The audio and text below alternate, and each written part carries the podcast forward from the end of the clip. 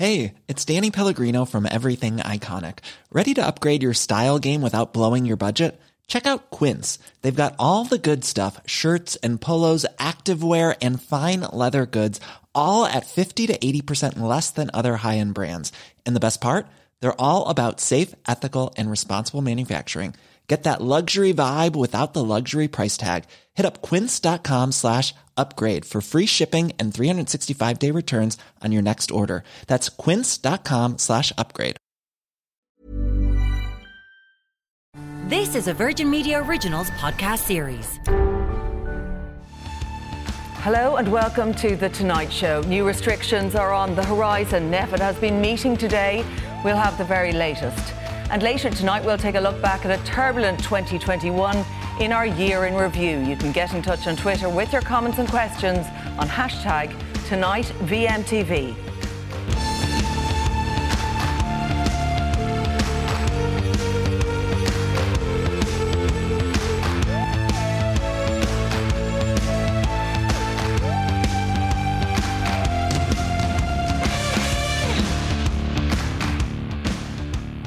We begin the show with some developing news, and NPHET has been meeting today to see what to recommend to the government about new restrictions. Well, let's go straight to John Lee, the executive editor of Daily Mail Group Ireland, because, John, you can bring us up to date. You have information about NPHET's advice to government. What are you hearing, especially with regard to hospitality, pubs, and restaurants over the festive season? Uh, Claire, we have some bad news for revellers um, in tomorrow's Daily Mail and for um, pub and restaurant owners. The government is going to consider recommendations from NPHET that they close very early in the evening, as early as five o'clock throughout the Christmas period, which has been described as one of the political sources I spoke to this evening as a virtual curfew. Um, that will come as a hammer blow to all those um, pubs and restaurants who hope to make up a lot of their annual income in the next couple of weeks. There is no proposed change on um, household visits, which will be pleasing for families. Uh, I think at the moment it's four, including your own uh, household, four households and your own in a house. And um, no, as as of now that I'm aware, no particular recommendations on inter-county travel or any of those severe lockdown measures that we that we had in the past. Okay, do we know when these measures, um, if they're taken up by government, would, would come into effect potentially? The recommendation from NPHET is they come in as quickly as possible. Right now, Micheál Martin is in um, Brussels at a EU Council meeting. He's due back tomorrow. Um, Micheál, um, Leo Varadkar indicated in Newstalk during the week that, that he expected there to be a cabinet meeting uh, tomorrow. So they will try and get those, if possible. I can't really see how we're going to get those um, draconian new measures in operation for five o'clock tomorrow evening. But NPHET, I know, are anxious that they come in for the weekend. They do not want to see a, a rush to the pubs and restaurants um, over the weekend for those who want to get in their parties and enjoyment before these draconian restrictions happen. So this weekend, you can expect yeah, um, that, that, will be something um, for businesses hugely to get to grips to, apart from uh, with, apart from anything else, apart from plans that people may have made about reunions in pubs and, and, and meals out and everything that goes with the festive season. Are we hearing anything about live and, and sporting events and how they may be impacted by any new potential restrictions? Uh, we'll be reporting tomorrow that there are proposals from NPHET recommendations that the government restrict indoor um, certain indoor events um, to an unspecified level at this stage. And w- w- as always, as many of your viewers are familiar with now, governments themselves uh, have to absorb these recommendations and they decide exactly what they are. Right now, they want a, a strict reduction of capacity at indoor events. Large events, concerts, etc. Uh, I presume that would apply to everything, um, pantos and whatever else. Uh, there is an exemption, I, am told, I'm, I'm briefed this evening, for hotels that would then allow residents of hotels to avail of bars up until whatever those closing times are um, in the coming weeks. Uh, th- there's no specified time for my briefings, time length for these restrictions, but the last time I was on your show, I think two weeks ago, we revealed the um, plans were for new restrictions, then were to stretch up till the 8th of January. And I'm working on the assumption from the conversations I've had late this evening that, that these will apply till then as well, which will bring us through the entirety of the Christmas season.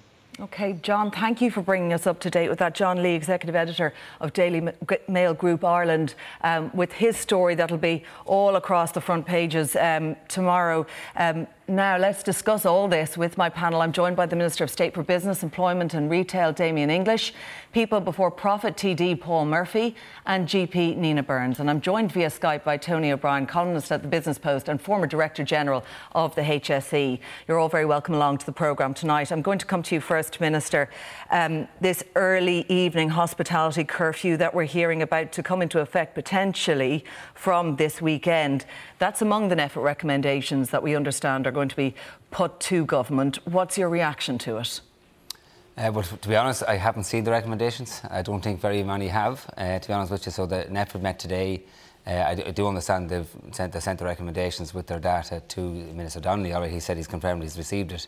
It hasn't been shared with Cabinet that I'm aware of, and Cabinet will probably meet tomorrow to discuss that and make the changes. So, unlike John, I don't know what NPHET are recommending. I, I do know, and we did expect that there would be advice around uh, close contacts. There will probably be advice around reducing social mixing uh, and probably tra- uh, advice around travel. But I, I, haven't seen it, so I can't comment on it. What what are saying. In general, though, I think it's important that the cabinet's um, cabinet take on board NPHET's advice, but but also that our response is proportionate. We know and we can see the spread uh, uh, uh, you know, of Omicron around the, UK and every other country as well. And we are watching that data. We are very concerned here. We can see the 27% plus is the predictions for where it's at at the moment here. So it is very serious.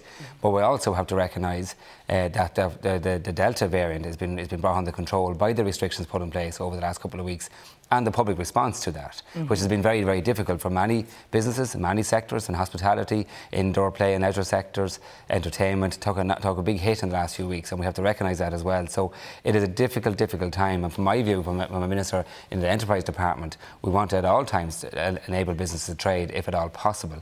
But we'll take on board this advice tomorrow, and decisions will be made probably be tomorrow and announced. I would imagine by tomorrow night. I don't know what they are, and, I, am not I'm not misleading you on that because I've not seen the NPHET advice. Yeah, well, we are hearing, as I say, these, these reports tonight, and they will be, you know, broadly discussed, mm. I'm sure, in the media tomorrow before we hear more about it from government. But given that impact on business, you already spoke about the restrictions that are mm. already in place and public sentiment around Christmas and wanting it's, to get together and, and meet up in as safe a way as possible. Uh, how do you think it'll go down? Look, uh, people are wore out with the last two years of trying to manage and deal with COVID. But I think the majority will also recognise how serious this is. Uh, and how rapid the, the, the, it, it's, it's, spreading. Uh, and we have to deal with that, and we have to recognise that. While the restrictions were put in place, uh, would, naturally we, we, we, would have preferred not, not to implement them at all, but they have worked and they've took the pressure back down off the, off the, off the hospital numbers. We see ICU down to 118. We see hospital hospital cases down on under 500 and we'd like to mm-hmm. keep it that way. But we are heading into a very difficult time with the new variant, and we have to manage that. But again, Cabinet will, will discuss this tomorrow and will make the decisions, and they will be proportionate. But I do think most people you understand. say they'll be proportionate, so what NPHET recommends won't necessarily be what government decides. Is that what you're well, saying, again, or maybe it, tweaked? It, yeah, well, I mean, we, have seen what, what government and Cabinet take on board NPHET's advice, make the decisions then that they feel are appropriate and are proportionate. But, and I think most people understand what's happening all over Europe now. Mm. Everyone's health system is under under immense pressure. What we do do is to protect uh, people's lives and protect the spread of a very, very serious variant. Uh, we are hearing about the, the, spread of this variant and that it now accounts for 27% of, of all COVID cases. Um, in Ireland at the moment. Uh, so, your view then on, on, any restrictions and what we're hearing tonight, maybe landing in the government's uh, lap in the morning, they're pretty stark. It's going to have a huge, uh, devastating impact on businesses, a body blow really over the Christmas period and extending into January. Um, do you think they're necessary? I, I think we are facing a real tidal wave of cases in the coming days. I mean, people should look at the graphs coming from Britain, where it's basically a straight line upwards. It's doubling every two to three days in Britain, and the same appears to be here now. It was two days ago, we had 14%, we're up to 27% uh, now. It appears to be far more transmissible than uh, Delta.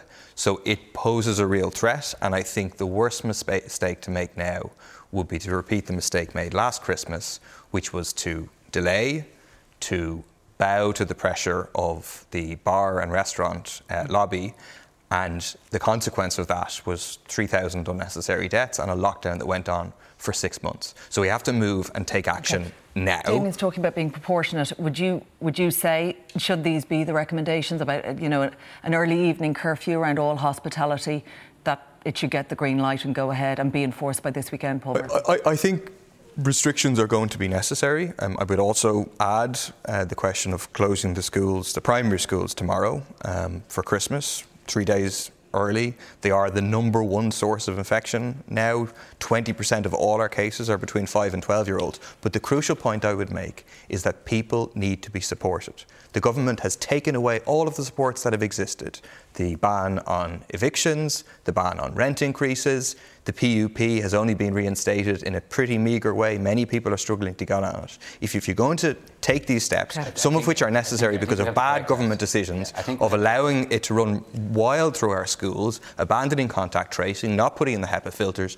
dragging your feet on the question of ventilation, you're responsible for the situation, yeah. then you have to support people by being able to access the PUP. There's a lot of issues there, but, but, but just be clear on this now. Uh, and again, there is no public health argument at this moment in time to close schools early. That's not what the evidence is saying. That's not what NPHET is saying over the last couple of weeks or months. So let's be clear on that. Okay, that, that's not. It is happening sure, you, in other you acknowledge now that we need to have filters in our schools, say, but you haven't put them in. At this moment in time, there's no public health request or response to, to, to, to lengthen the school holidays. Let's be clear about that. Look, okay? if, I suppose if it was going to happen, it would have to be announced tomorrow in any case. Let, again, Paul has said this now for a number of weeks. NPHET have been, have been given their data, their advice for, for, for weeks as well. They have not said that, either as public, any public health teams, to be clear on that as well.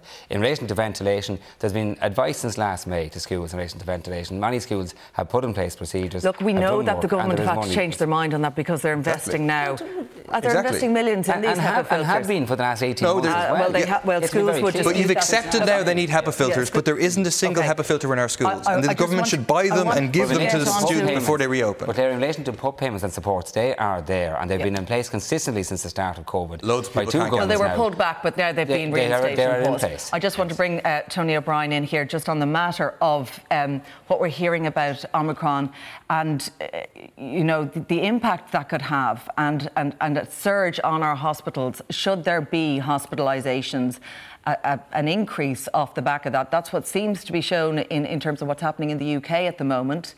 Um, are the systems in place? Will we be able to cope with such a surge? Well, the, the, question is what extent that surge will be. And as has been mentioned, the modelling coming out of Britain and some of the Nordic countries is very stark.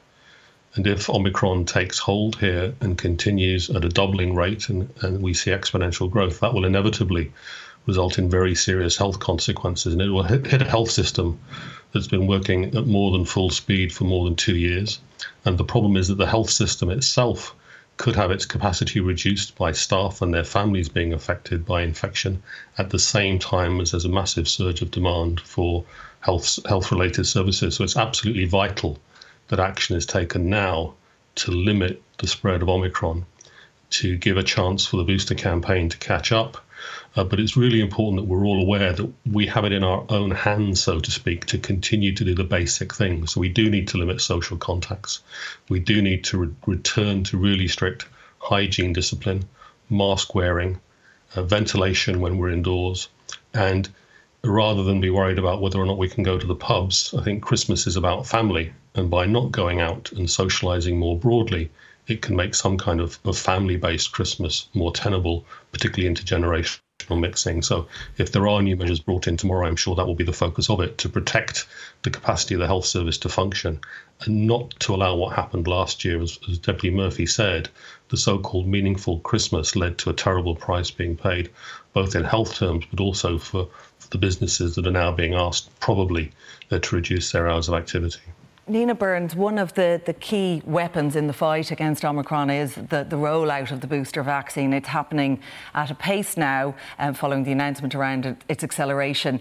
Um, uh, you know, depending on the provider, though, there are different rules in place, and that again seems to be causing confusion. From a GP point of view, can anybody over the age of 16 ring in and book an appointment with you in the coming days if you have space to take them? Okay, so the first thing I'm going to say is please don't ring to ask for your appointment um, because our receptionists are really, really busy. We are, we've actually opened an online booking system for appointments. So we are sending out, and I know a lot of practices are doing this, they are contacting patients. So although, yes, they've said vaccines are opened up to anyone over 16, we have been asked to work backwards through the priority groups. So we have been boosting. We've done all our over 70s. We've done, we've pretty much done all our high risk group in our practice. We've moved into our over 50s, and we had already done that before they asked us to increase boosting, actually. So my practice is small by comparison to some others, so that made that a bit easier for us to do that. You have an online portal. We, we my manager, my amazing manager, spent the last 24 hours getting that up and running. We haven't had online booking up until now. Yeah, and many other surgeries wouldn't have that. Yes, so, so GPs are contacting to... patients with appointments. Okay, so that's what's happening because we are so hearing as well that people are calling up their GP and they're managing to get appointments for next Tuesday or Wednesday of next week. Yeah, I mean, look, uh, which is each GP can set their own good. rules about it, but certainly, you know, we're, we're I think some of the communication out there was contact your GP, and then we were inundated with calls of people. So I think the main message is that we GPs will contact people in the cohort in the same way the HSE will call up people in the cohort. Okay. Just onto, onto the subject of messaging, and that's going to be really important now in the days ahead, isn't it, Damien? I mean, when we look, I was looking at one of the campaign that's out there. I think it's called the RSVP campaign.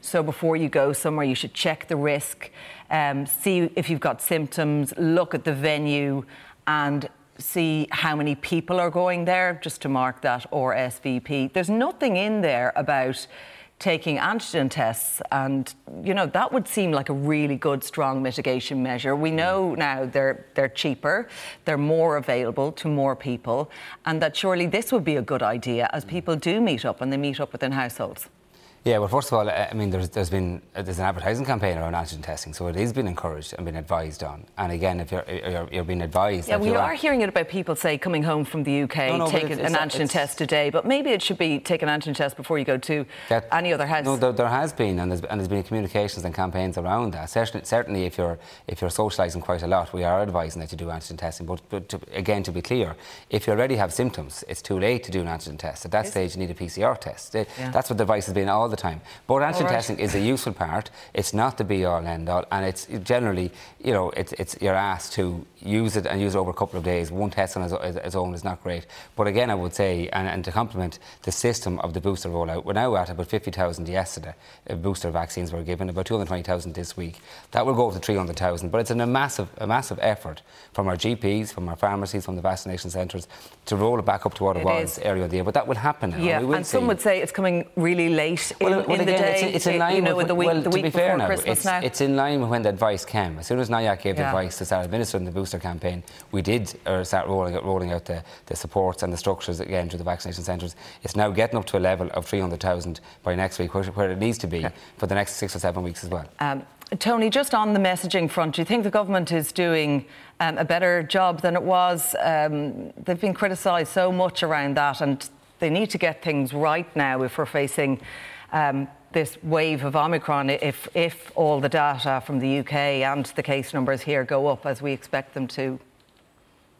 Well, I think I think we have to be fair to government and, and recognise that this is a constantly moving situation, constantly evolving, and that messaging has to change, and that that can appear confusing sometimes. But the, the advice I'd give is not to rush out with messaging until there's been an opportunity to sense check it. I know here, here we are again where we're hearing some drip drips from the, the, the, correspondence that's gone to government from NPHET, which will create some kind of impetus for rush decision making and rush announcements. While decision making should be timely, I think there should be a little pause between the making of the decision and figuring out how to communicate it so that it's communicated as effectively as possible and consistently from all parts of government. And you know, an hour or two spent doing that would, I think, be a good investment because whatever is decided tomorrow, and these will be big and significant decisions, we all need to understand them so that we can follow them and gain the benefit from these difficult decisions that now have to be made. Yeah, it's getting that balance right, isn't it, um, Paul Murphy? Time is of the essence, but at the same time, it, people need to be clear about about what's ahead. Yeah, and I think people, what needs to go alongside the encouragement for people to do everything right, which is necessary, needs to be a sign that the government is also taking action on things that individuals can't do.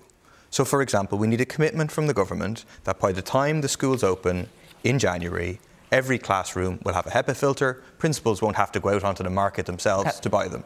We, before Christmas, Damien English in his department has right. to pass regulations to have workplace ventilation. Okay. He said this two weeks ago in, in response to our bill. He said he'd give me a call that afternoon. And then I got a letter two we got no contact. Two weeks later we got a letter saying I'm All going right. to write to the I think- going to write to people. We're going to have we, to we leave need it now. Can, can we have it to leave before it there, I'm afraid. Think we might have Uh, my thanks to Damien English, Paul Murphy, Nina Byrnes, Antonio Brown. Coming up next, we'll take a look back at 2021 with our year in review. Stay with us.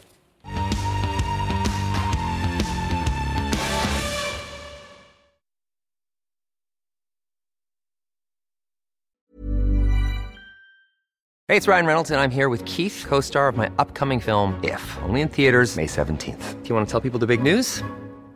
All right, I'll do it. Sign up now and you'll get unlimited for $15 a month in six months of Paramount Plus Essential Plan on us. Mintmobile.com slash switch. Upfront payment of $45 equivalent to $15 per month. Unlimited over 40 gigabytes per month. Face lower speeds. Videos at 480p. Active Mint customers by 531.24 get six months of Paramount Plus Essential Plan. Auto renews after six months. Offer ends May 31st, 2024. Separate Paramount Plus registration required. Terms and conditions apply if rated PG.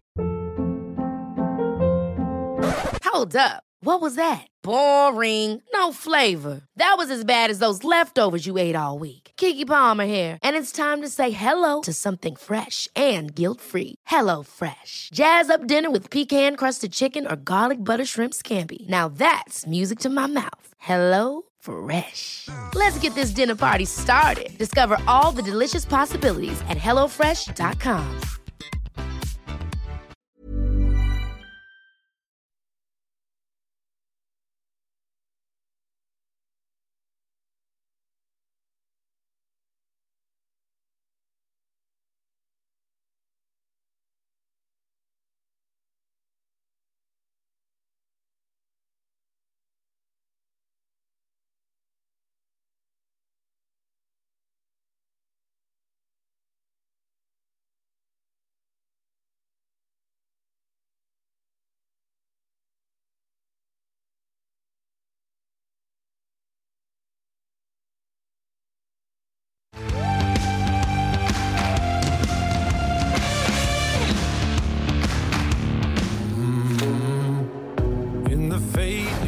year begins with Ireland once again in lockdown as cases surge across the country.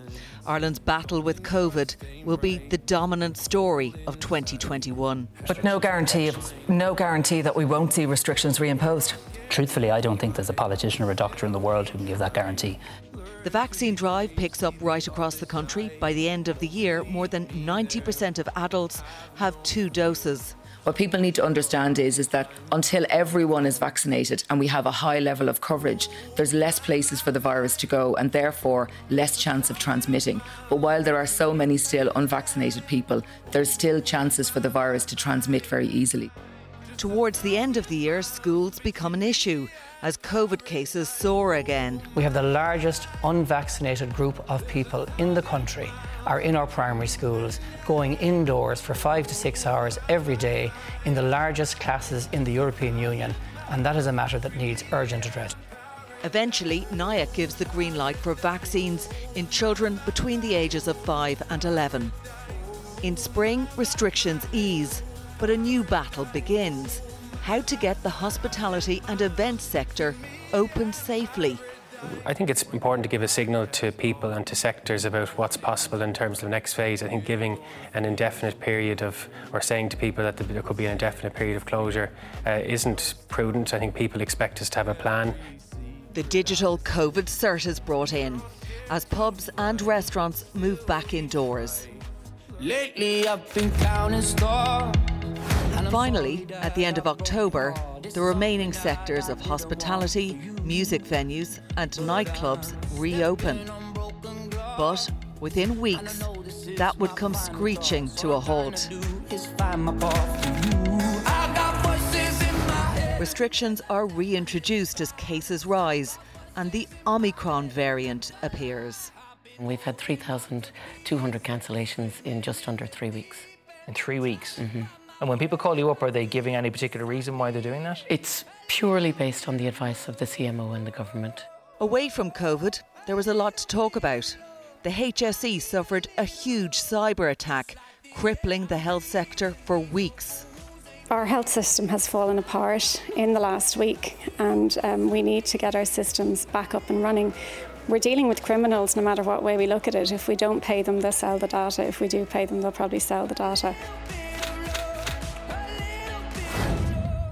The political scandal of the summer involved Catherine Zappone being offered a UN envoy role. Minister for Foreign Affairs Simon Coveney is embroiled in the scandal after giving evidence to an Oireachtas committee. Catherine Zappone, so whatever you may think of Catherine Zappone, she's a very credible person.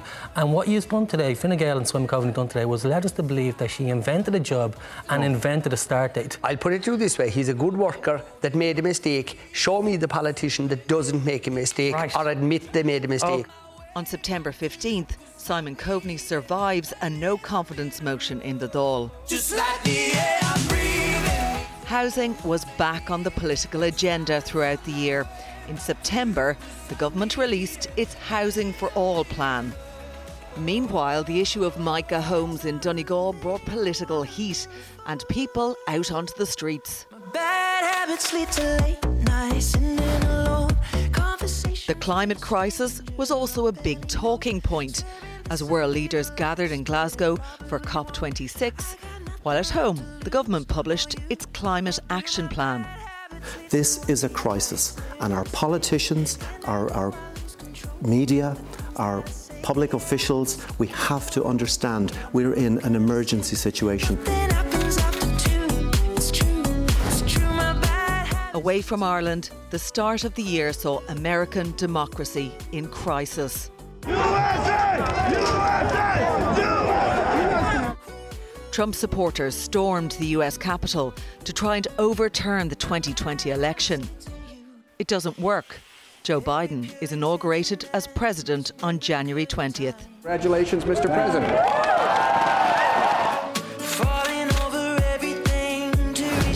In his first year, a major international crisis for Joe Biden. Afghanistan falls back into the hands of the Taliban after 20 years, and America leaves the country. They said publicly there would be no retribution, no revenge attacks. It hasn't been the case. They have been hunting down people who were anti Taliban for the past 20 years. Well, 2021, a year we won't forget in a hurry, and we're not at the end of it yet. Well, I'm joined by Ciara Kelly from Newstalk, uh, presenter at Newstalk Breakfast, Donal Lynch from the Sunday Independent, and Alison O'Connor, columnist at the Irish Examiner. You're all very welcome along um, to the programme. 2021, it really got off to the grimmest of starts. Like we hoped at the end of 2020 that the vaccine was on the horizon things were looking up. We had that meaningful Christmas, and then we had the surge in COVID cases in January that led to a lockdown all over again. Um, and for once, the NPHET government deviation and a kind of a, a, split there on the messaging and the fallout from that. Yeah, I, I uh, look at. I think looking back at that sort of package of the year, kind of flashing before our eyes it's a sense of Groundhog Day, isn't it? I, I, was thinking, sort of, how do I feel looking at that? And I feel exhausted, actually. I feel exhausted by the whole year. I think we kind of thought 2020 was the, the nadir. 2021 hasn't been much better, and, and we, I don't know if this is going to be a meaningless Christmas, if last year was the meaningful Christmas, I'm not entirely sure. But obviously, what we heard earlier on in the programme from John Lee and what you were talking about with, with the other guests. Um, we thought we'd be further along. There's no question we thought we would be further along, and we kind of believed that the vaccines, and the vaccines do work insofar as that they do absolutely mm. reduce by multiples the risk of serious illness and death and ICU admissions and all of that stuff. We know that.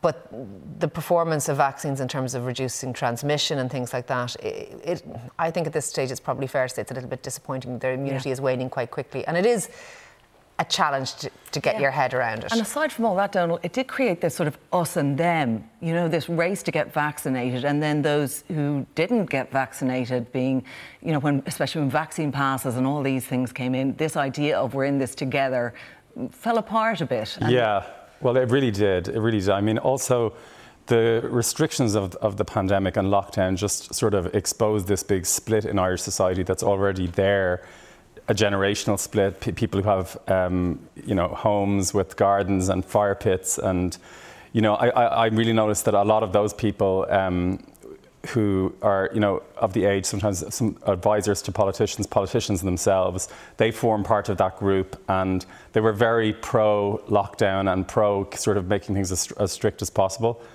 And then you have, you know, young people working on kitchen tables, sort of uh, in tiny apartments and uh, it definitely, all of that definitely ex- exacerbated the sort of tensions that were already there in Irish society to do with property ownership and, and this generation being worse off than the pre- previous one um, and all of those issues. Um, and yeah, the, the vaccination rollout itself, I think, was another yeah. kind of texture it's to that. all ended up being being quite divisive in a way, you know. And people are now like, be it sectors, be it individuals, we've all got our opinion on things. Whereas last year, essentially we were told, you know, what to do and, and how we should do it, and there was a sense that we, we had to do that. This was a new thing. How will we deal with this pandemic? It's changed a lot this year, hasn't it? But it was still one of your moments of the year to, to get vaccinated, wasn't it? Yeah, Alison? it was um, because I still remember that excitement. I got it in May, and actually I got one of the Janssen ones.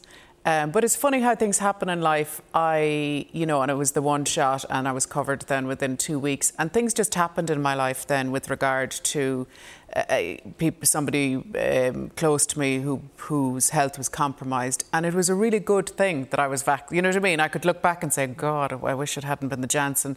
But it's funny, you know, that just at that time in my life when I needed it, and I was really glad for science and for scientists and for the vaccines, and even now the fact that we have a booster, you know um, that that we're still not sure. Omicron is only three weeks uh, old, literally, so there's still a lot of guesswork going on. Um, so I suppose I was thinking, I was, all I was thinking as I was watching the package was, I'm glad I decided to wear red for a bit of festive because we really need something, don't we? I we hope really they're not something. looking for much uh, crack off the panel because know, we do. it is, and as, I think as Ciara said, having watched it, you know, having tough. heard John Lee say that earlier about the restaurants closing, it is difficult for us to pick ourselves up and to keep going. But I think, in fairness to to the decision makers on lockdowns and that you know, you're correct to say that it was very difficult for people who lived in tiny spaces and all that. But I think it's unfair to say that the people who took those decisions maybe took them willingly or that they felt they had any other decision other than to do that. I think that it's a really tough time to be in government. It's a really they're if, if we're tired, you could say yeah. they're doubly wrecked. They they haven't had a break from it, and you're trying to. Be, the thing about being in politics is you always want to get re-elected. So trying to be in politics, ruling during a pandemic, and then also trying to get re-elected subsequently. Yeah, uh, yeah. it's a tough ask. I do think that Donal makes a really good point, though, mm. that a lot of the people who are making the decisions are not the ones living with the effects of the decisions to the same extent because yeah. they're not they're, they're all you know civil servants. They're all you know state employees so it's yeah. not their businesses being closed. And I do think when they said you know, we'll have an outdoor summer and all that kind of stuff that they did think it was going to be the two glasses of Chablis in the back garden with your two mates and then they were appalled to see the young people on South uh, William Street. But where else were they going to go? And the other thing I kind of noticed about it all was that people were super selective about the things that they got outraged about. Everyone broke the rules in some way, shape, or form over the course of the year. Nobody was a, nobody was a complete saint all of the time. But people got some people got outraged about mothers and playgroups. Some people got outraged about foreign travel more. Some people people were very. You got they outraged ba- about what other people. What did. other people? Well, it was always out, other people. Outrage has pe- become a national pastime. I, I mean, you find ca- I catch myself at it all the time, and like you're like you're saying, yeah, you have Everyone's to, at home yeah. on Twitter just mainlining it into themselves as well you know, in another way. And uh, I just think this idea that, that, that people aren't completely influenced by their own circumstances when they make a decision they uh, are. They completely suppose, are. I mean, that's where personal responsibility and the message from government too is like sort of make that call, but you know, try and be sensible and mitigate you know, in as much as you can. But isn't it, I mean, surely the positive of this is that, you know, we're here we are, we're heading into year three, isn't it? I'm losing yeah. my, yeah. You know, and our, our society generally is still pretty cohesive. I think that it's positive that we're, we're I think we're generally trying to be there for each other. Oh, right. You know, you're, I mean, if you can, the positives here. Yeah, but look at look well, at look at the we, look at the states. We'll I mean, it depends on whether you're we'll whether you're we'll a Republican or you know. Can I say one? we don't want to talk about other things is I think we year. squandered our summer. I think we, we we lived through the summer thinking if we just stay locked down to some extent for a little bit longer, we will be beyond COVID and we'll, we'll, we'll, it'll all be gone. And so it doesn't matter for lockdown for another six weeks or four weeks or two weeks or anything. And then we know what happened. And and it's it's not going to be over, and it's not going to be over. There's, there's Yeah. lots more letters in the Greek alphabet to come. It's not going to be over, so Yeah. we need to have that in our minds too. Yeah, and a growing acceptance around that. And every day, I think everyone is learning more and more about this as well, uh, as well as, as governments throughout the world as we try to, to grapple with it all. Um, other big matters were housing, which out of the headlines and suddenly came back into it with, with a bang this year, a crisis that clearly hasn't gone away. Um, and the Housing for All plan, huge promises there. Um, the big question is, you know, it's going to be whether it can be delivered upon, and whether it'll make a difference to people's lives come 2022, Donal. Yeah, well, that's the big question, and it'll be the big, biggest theme of the of the election, and whether um, you know it's going to be a complete change in Irish society if Sinn Féin will, will, will get elected. People are young people are just completely sick of of it being on the never never and, and continually having to wait for meaningful change. We were, we told it every four years uh, that it's coming, it's coming, and um, It will be a key. It will be a key legacy, won't it, of this government? And you mentioned Sinn Féin it'll there. be a referendum on it the next election. yeah, they. I mean, if you look at the polls, they've had a phenomenal, phenomenal year, haven't they, Alison? Absolutely. I mean, you, you could argue that our housing situation almost doesn't need an opposition. You know, it's so bad. And the government, there is such a credibility gap between what the government says it will do and what and, and the, the expectations that people have. And that even this time next year, we won't know how really how effective housing for all has been because there's such a long, a long lead in time. Um, but that is not to take from the effectiveness of, of Sinn Féin's uh, role in opposition. I think they've been really good. Their spokespeople are really good, um, and they're very good at hammering home their message. So there is a real uphill battle for the government. Now, it's it, it- theoretically it could be another three years before we have an election. So certainly that gives them time. But God, they have a mountain to climb on it.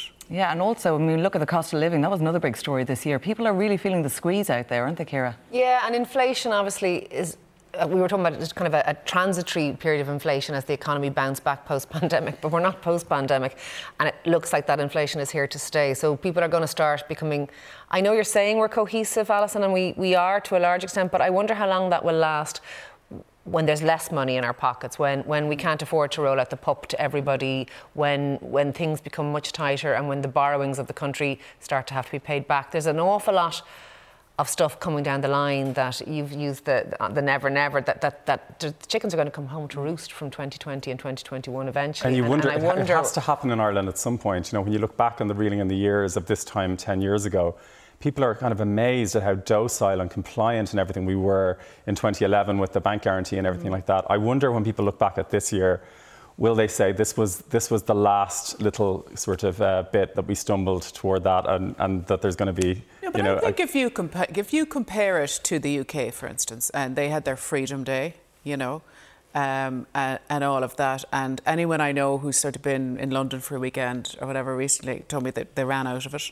Nobody's wearing masks. I think it's the for me what I'm talking about as much as I, do, I don't disagree that it will, you know, the longer it goes on, the tougher it'll get.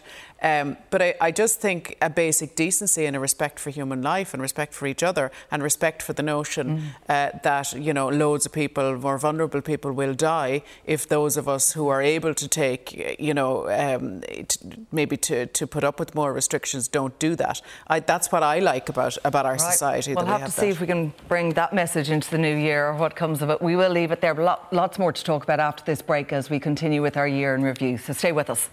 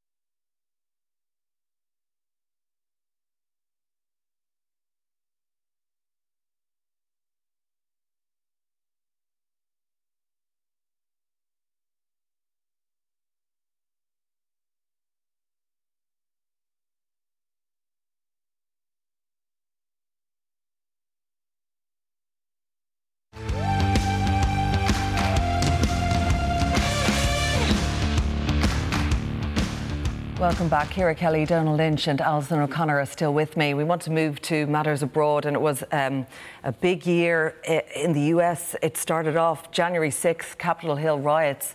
Um, in which hundreds of Trump supporters stormed the, the Congress and delayed that session uh, that, that was, you know, in a bid to halt the, the inauguration of Joe Biden.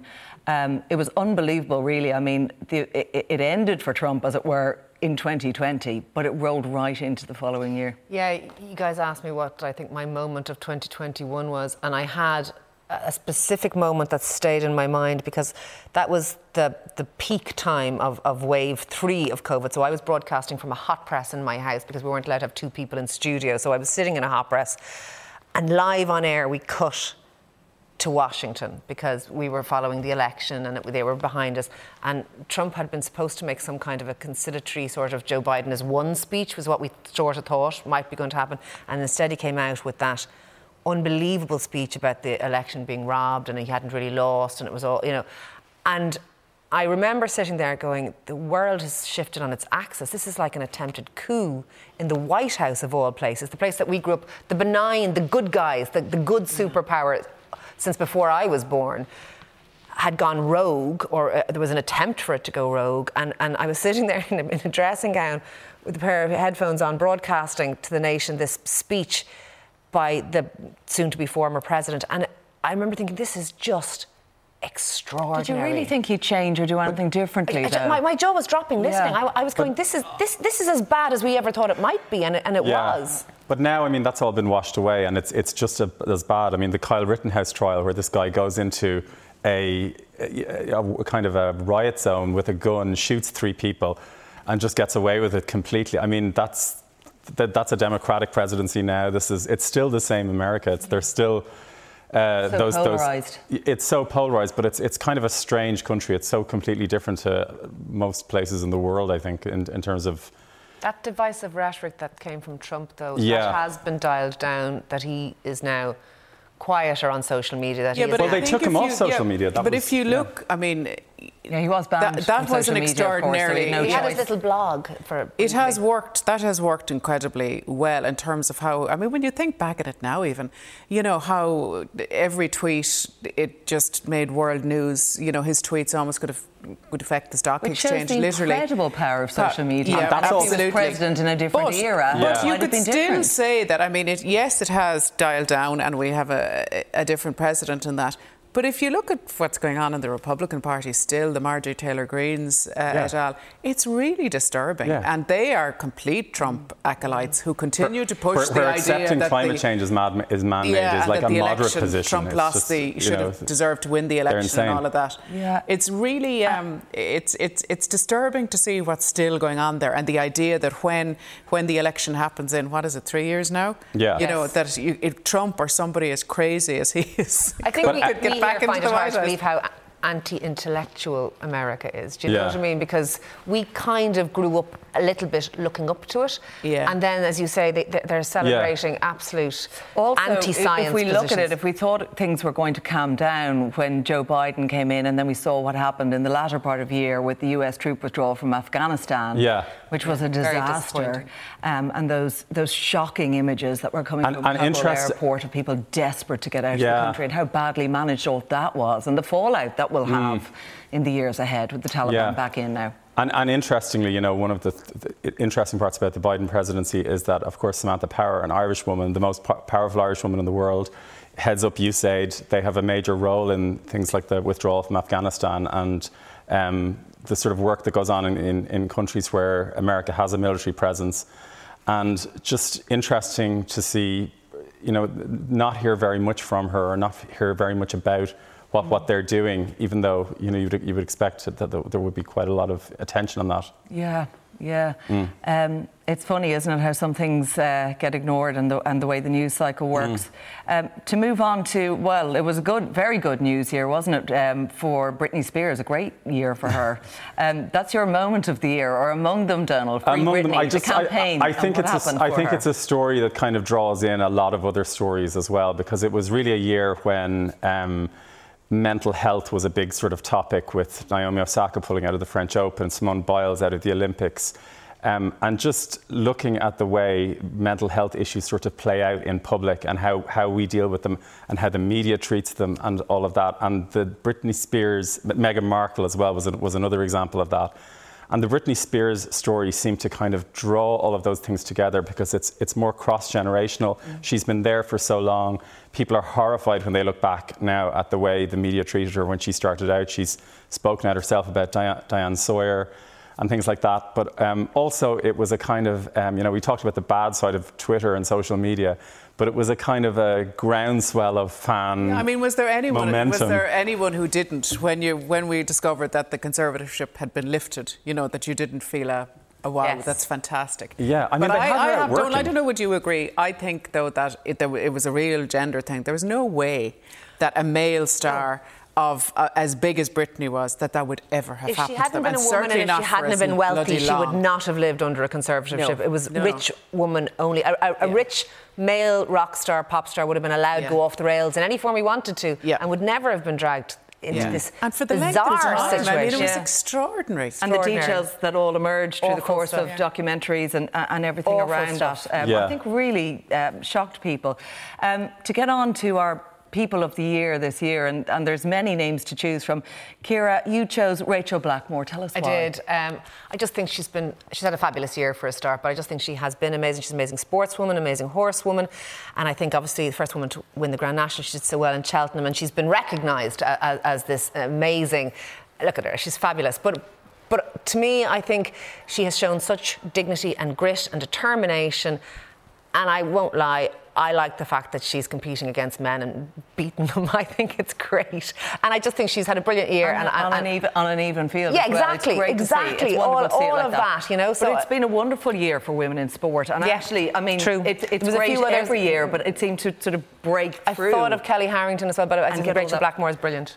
Public support there. Um, for you, uh, Donal, Dolly Parton. Yeah, well, you know, I think there's a lot of people who I think kind of um, made the year a little bit better. Um, obviously, medics and scientists and all of that, you know, sort of very worthy people who did, who did great things. And then there were people who made, who, who sort of just entertained us a little bit, like, I don't know, like Bill Murray singing Ride on Sally on, on a bar in Mayo. I mean, We needed that. We needed little shots We in did. the arm like that, you know, uh, at, at certain points. But Dolly Parton sort of blends worthy and kind of a little bit like pop culture and, and she's she, she has all of those things and she she funded funded vaccine research she saved uh, her, her nine-year-old co- co-star she refused two two different honors from Donald Trump um, and she's Dolly I mean come on Yeah, and when, when Elon Musk was made, um, you know, Time Person of the Year, they said, "Why not Dolly?" You know? yeah You Why could make not? Dolly Time Person of the Year every year. Yeah. Let's face it, she Yeah, is just. yeah and She it's was just to incredible. have, yeah, Um, uh, and you are also well, staying with sort of Yeah. healthcare workers or people who are helping Yeah. that, that big,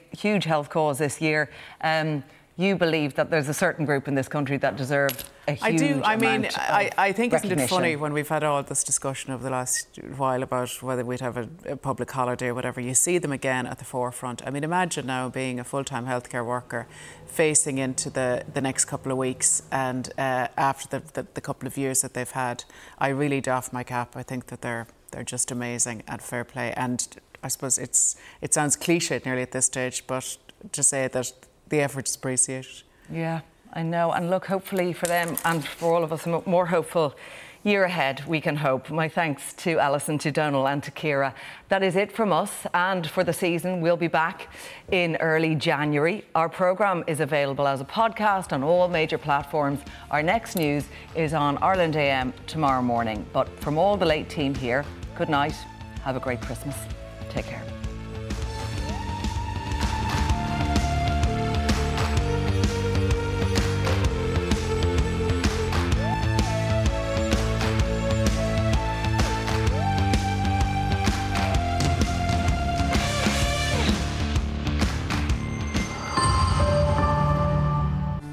Is a Virgin Media Originals podcast series.